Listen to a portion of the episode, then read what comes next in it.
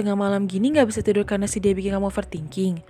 Atau bete karena gak bisa ke mana-mana kan lagi self quarantine? Lagi kayak gini, emang paling cocok ditemani sama suara dari podcast. Dengerin podcast perbacotan gue yang eksklusif hanya di Spotify dan Anchor. Di sana, Destiana bakal nemenin malam-malam sendu kamu setiap harinya.